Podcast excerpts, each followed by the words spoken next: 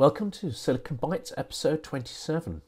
We start this week with the political turmoil in the US that threatens to undermine support for Ukraine.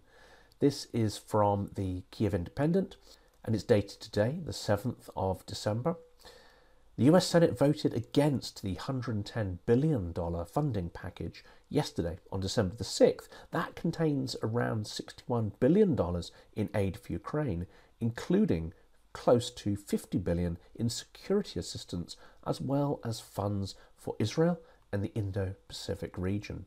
This funding, as you'll know from previous episodes, is absolutely critical for Ukraine's war effort and to sustain it through the long, harsh winter. The bill needed 60 votes to advance. Senator Majority Leader Chuck Schumer changed his vote to no for procedural reasons so that he could bring the measure to the floor again. The vote ended up largely on partisan lines, as these things usually do, 51 to 49, with Republicans all voting against the bill, as well as one independent senator, the former presidential candidate Bernie Sanders. Now, he usually votes with the Democrats, but he voted against this time because it contained aid for Israel and he was fundamentally opposed to that. Now, Republicans are largely supportive of Israel. Many, indeed, are supportive of Ukraine, but it does seem that this issue has become a partisan one. And what Republicans have done here is tied support for strengthening the southern US border with passing this bill. House Speaker Mike Johnson said that support of congressional Republicans on Ukraine aid was dependent on enacting a transformative bill to change the nation's border security laws. There is a wide consensus amongst the American electorate that border security is a, quote, very big problem. But administration after administration has really failed to come up with a solution. It's possible that there is no watertight solution to this, but this issue has become a contentious political football. As the Senate prepared for the vote, US Treasury Secretary Janet Yellen said on the 5th of December that the US would be, quote, responsible for Ukraine's defeat if the funding package bill was not passed. Biden echoed the sentiment, saying that the failure to support Ukraine would be absolutely crazy and against US fundamental interests. Ukrainian politicians have also acknowledged the risk of a decrease in the US's support, a risk that poses to Ukraine's success on the battlefield. Presidential office head Andrei Yermak said on December the 5th that without US military support, Ukraine was at greater risk of losing the war. And this comes from Zelensky's administration itself. And many other Ukrainian politicians and Democrats have attempted to make the case to the US that a Ukrainian victory would also hugely benefit the US. Now, we are, of course, going to put a link to this article. This episode, however, is all about not letting the Russian imperial policy succeed, not letting the Russian Empire expand again, as it did after the Second World War to swallow up half of Central and Eastern Europe.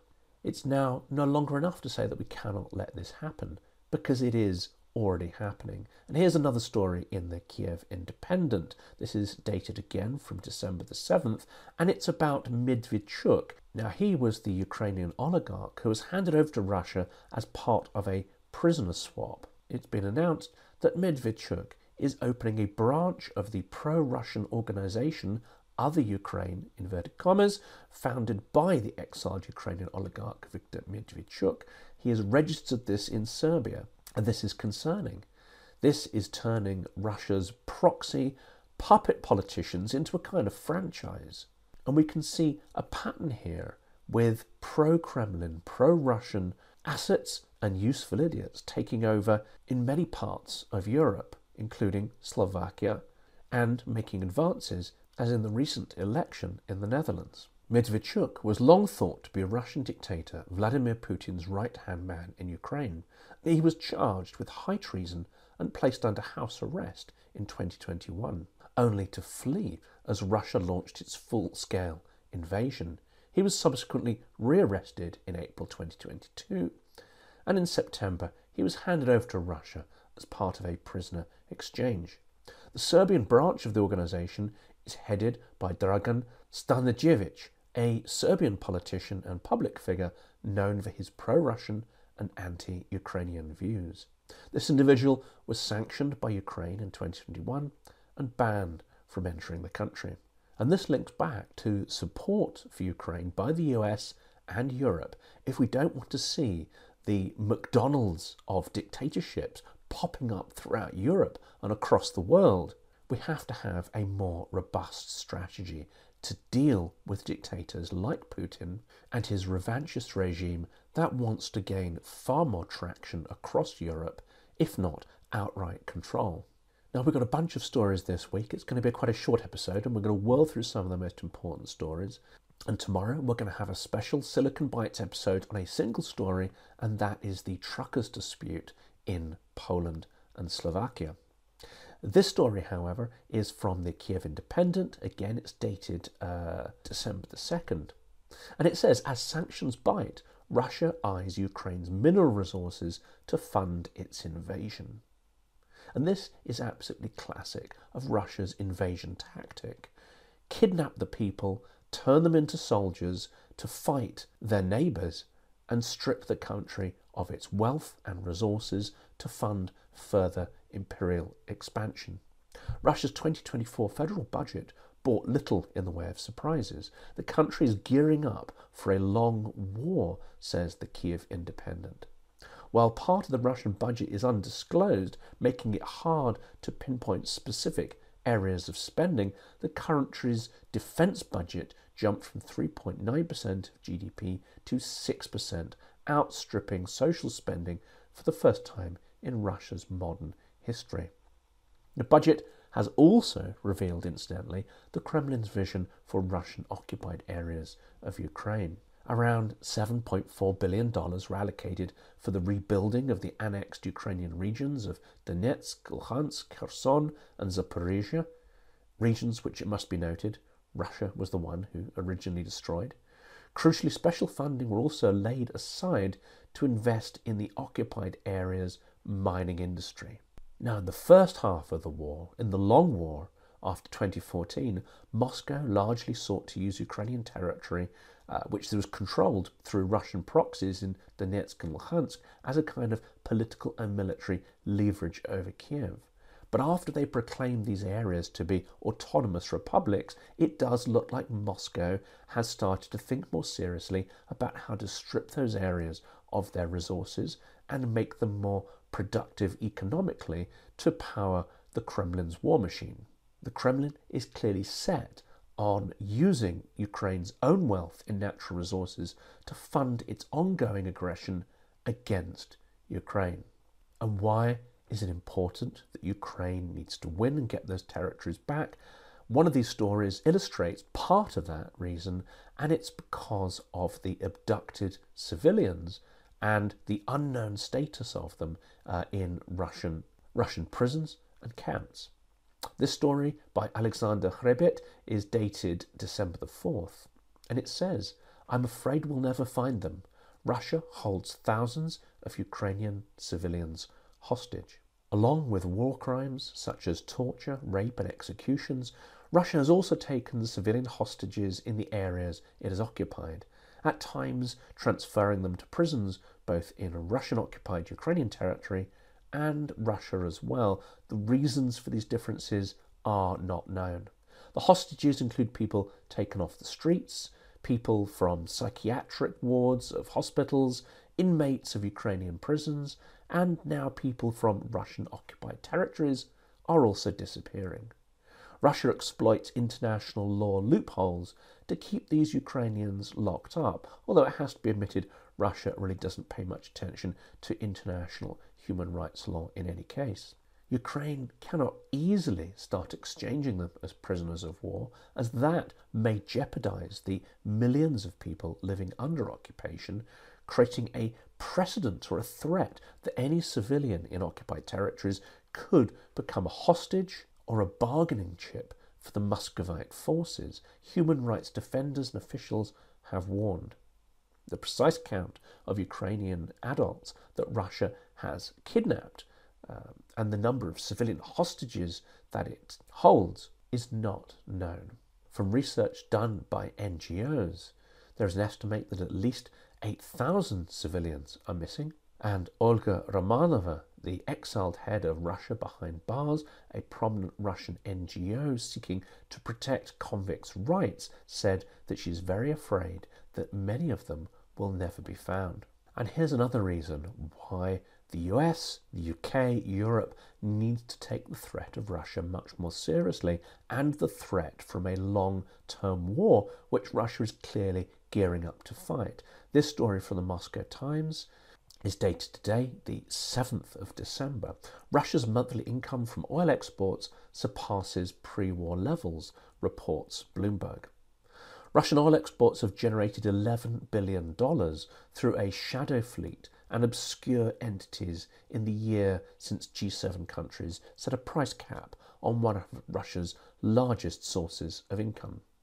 In December 22, the group of rich countries imposed a $60 per barrel cap on Russian oil, while the EU banned almost all oil imports from Russia in retaliation for the Kremlin's invasion of Ukraine.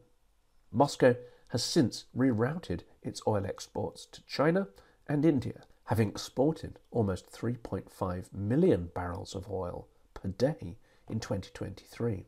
Russia's finance ministry data shows net oil revenues almost doubling between April and October, and they make up 31% of the country's total net budget revenue for any given month, for instance, in October.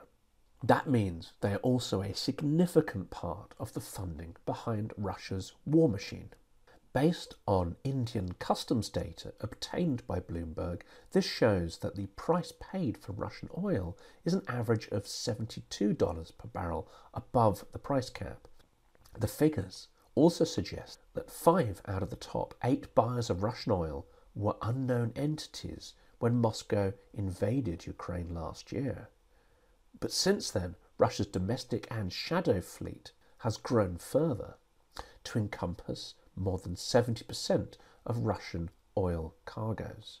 Now, the US has started to get a little tougher on this and has recently sanctioned eight oil tankers for price cap violations, including six owned by Russia's state oil company. US authorities have also inquired about potential price cap breaches with the operators of around 100 ships. Whether this is going to make a difference, however, is not at all clear. Now, if we're serious about stopping Putin and the Russian war machine, then we need to be serious also about closing the loopholes in sanctions and potentially enforcing those sanctions around the world and on the high seas. And as the US ramps up accusations against Moscow, the UK is doing the same, but on a very different front. The UK accuses Moscow of cyber campaign against top politicians, says the Moscow Times. This story is also, of course, reported widely in the UK press.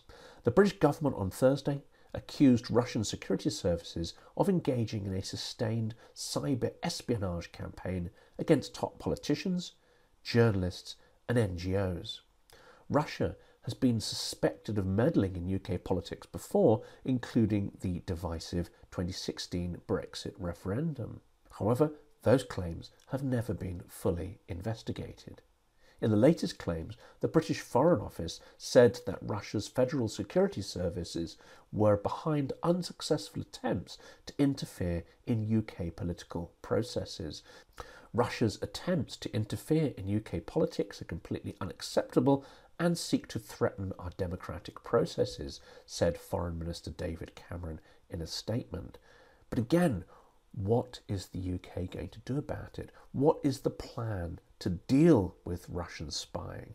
Apart from expelling a number of diplomats who are proved to be FSB agents, it seems that once again this will not be an adequate deterrence to Russia's offensive actions.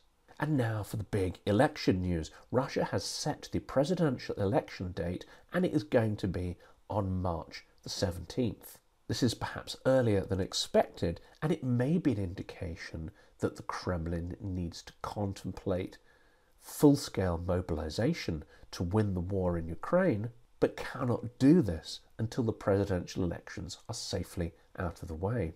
Russia on Thursday set the date as March the 17th for the presidential election. It's expected to be more of a coronation rather than an election in the sense that we practice it in the West. Putin was once thought to be part of a hybrid autocracy or hybrid regime. Now that mask has fallen away and it's quite clear he is a dictator. It's also quite clear that he'll win this election, that no genuine opposition will be allowed to stand, and no opposition voices will be seen either canvassing or on the mass media. In a meeting broadcast live on Russian television, the upper house of parliament unanimously approved the date of the vote. Now, last year, Putin was seen to be in a bad position vis a vis the Ukraine war, and he cancelled his marathon annual press conference. This year, however, it is set to go ahead, and the 71 year old tyrant will hold his annual press conference for the first time since he ordered the full scale invasion of Ukraine in February 2022. Now, Russia experienced incredible losses in the war last year, losses of territory that it had gained at the start of the invasion. But more recently, the Kremlin dictator has become increasingly confident as Western support for Ukraine has frayed and Ukraine's counteroffensive has largely failed to pierce the Russian lines or recapture significant swathes of territory. The Russian economy, too, has also proved to be far more resilient against sanctions than anyone had expected, and there has been practically no resistance to Putin's war. Those who are opposed to it or opposed to fighting in it have mostly fled the country. In reaction to this announcement, Navalny has urged his supporters to vote for anyone but Putin in the 2024 election. Jailed Kremlin critic Alexei Navalny said on Thursday that Russians should vote against Vladimir Putin. You can do this by voting for any other candidate, Navalny said in a statement posted on his website. Now, Putin has not yet confirmed that he'll be running for this election, but it's widely thought, of course, that he will be. There has, of course, been some speculation that at the last minute he will be replaced in a kind of Khrushchev style sudden retirement move but that now seems increasingly unlikely. Navalny has urged his supporters to spend the 100 day campaign period to persuade at least 10 other voters to cast ballots for any other candidate besides Putin. But Navalny has acknowledged that the results of the election will no doubt be rigged, and a vote for a different candidate other than Putin will not necessarily count in the final numbers. If we're being realistic, the results of the March election are probably sitting somewhere in a filing cabinet in the Lubyanka as we speak. Now, one of Navalny's team's campaign ideas here is to have a billboard showing a QR code. The billboard in Russia says Happy New Year, Russia, but if you hold a mobile phone over the QR code, a virtual image replaces part of that banner, and instead of Happy New Year, the phrase Russia without Putin appears. It's a clever little trick, but will it convince anyone? And in fact, will anyone shown to have done this on their phone be making themselves open to arrest and imprisonment? The likelihood is that if they take that image and they share it on social media, then that will be enough to get them jailed. At this point, you have to ask whether these kind of low level campaigns to irritate the Kremlin are going to have any impact whatsoever. They are so called vegetarian tactics in highly carnivorous times. But Putin may be facing some resistance from another quarter. Here's an article from the Moscow Times. Families ask Putin to return mobilized troops from Ukraine. Now, up until now, the only kind of resistance we've seen from families is them demanding that soldiers get a bit of leave and that the weapons and equipment provided to soldiers are improved. Well, that's hardly an anti war stance. This, however, seems to be slightly more serious. The families of mobilized Russian soldiers on Thursday asked President Putin to return their loved ones from the front in Ukraine, especially for those who have been serving more than a year on the front. We're against legalized slavery, said members of the Put Domoy, Way Home, it translates as, a group of soldiers' wives and mothers who are calling for an end to mobilization. They shared a video address on the messaging app Telegram. Around 300,000 reservists were recruited to boost Moscow's troop numbers in Ukraine as part of Putin's so called partial mobilization drive that announced in September 2022. And it's in support of these exact mobilized troops that that group has been formed. We were confident that the Defense Minister Sergei Shoigu, his promise to replace the mobilized soldiers with a with a contract army by the end of 2023 would be kept, the group said, but we were mistaken. Now, it's a bit of a mystery to me why anyone still believes in the word and promises of anyone in the Putin government in Russia. No one believed what their Soviet overlords were saying most of the time. Why they believe the current crop of liars and thieves is a mystery to me. Nonetheless, this group have been protesting. Last month, the mothers and wives of mobilized Russian soldiers held anti mobilization protests in cities throughout Russia. In some locations, including Moscow and St. Petersburg, protest organizers were denied permission to hold these rallies. And of course, it's not surprising what is going to happen with them. On Thursday, a member of the Put Domoy, identified as Maria Andreeva told the independent news outlet Możem Objaśnić that uh, senior military officers had threatened their husbands with, quote, difficult conditions during their service in retaliation to the group's activities. And of course, no one has promised or said anything about their husbands coming home. Well, difficult conditions, we don't know exactly what that means, but we can have an educated guess, and it's probably not great news for their husbands. And here's a quick summary of some articles in The Economist. The Economist has been one of the leading publications in actually publishing slightly more, I would say, defeatist articles in the Western press. But rather than dismissing them out of hand, it is useful to pick through the detail to see if there's anything we can pick up on that can actually be useful to learn to improve Western support and improve Ukrainian strategy and tactics. And there is such a detail in this story, and that is that Russia is starting to make its superiority in electronic warfare count. The article says that most of the attention to what Ukraine needs in the protracted struggle to free its territory from Russian forces has focused on hardware tanks, fighter jets, missiles, air defence batteries, artillery, and vast quantities of ammunition. First World War scales of ammunition, but a far less discussed topic lies in electronic warfare, and this is something that may be very difficult for the West to actually supply to Ukraine to help it achieve parity with the Russians. And as the front line falls into this pattern of deadlock and drone warfare becomes more intense, as well as the use of drones to help identify target locations for artillery batteries, then electronic warfare really becomes a significant part of that attritional battle and a significant component in success or failure. And this is part of a wider challenge as well because Putin is reshaping Russia to keep his war machine running. This is another briefing article from The Economist. It says he's creating a class of wealthy bureaucrats, and they are amongst the war's biggest supporters. And some of these fortunes that are being made, some of these increases in status and influence, will come from entrepreneurs or oligarchs who are building Russia's new capabilities in drone warfare and electronic warfare. And it's the holes in the sanctions regime that are allowing them to do this by getting components both from the West, China, and all over. Well, finally, this is another article from The Economist, and it's a horrific reminder of the cost of Russian ambition and imperialism.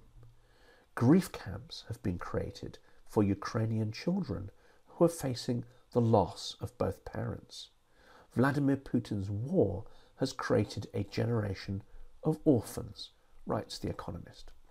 I'm going to read the first part of the article because it is a truly horrific story. But these stories have played out hundreds, if not thousands, tens of thousands of times. And this finally is the reason why we need to support Ukraine to victory. This is the reason why the Russian Empire needs to be stopped in its tracks and it cannot expand further into Europe because we will see these stories repeated in country after country if we let Russia continue to commit abominable crimes with impunity. Yuri Nechiporenko couldn't see much of the soldier who killed his father, just the eyes and nose through the balaclava. His father, Ruslan, 47, and son Yuri, then 15, had cycled down Tarasovskaya Street in Bucha to check out a rumour that humanitarian aid had arrived in the famished settlement town north of Kiev. The soldiers stopped them and asked what they were doing. Hands aloft to show that they were not carrying weapons, they tried to explain, but he started shooting. Ruslan fell to the ground. Yuri, shot through his arm, fell too. Two more bullets skimmed his crown, passing through his hoodie. The boy hugged the ground, playing dead, while the blood of his dying father trickled against his body. He ran when he saw the soldier had left. The Russian world is evil. The Russian world brings trauma and sorrow. The Russian world is oppressive and comes from a dark age of human history, and it has to be stopped.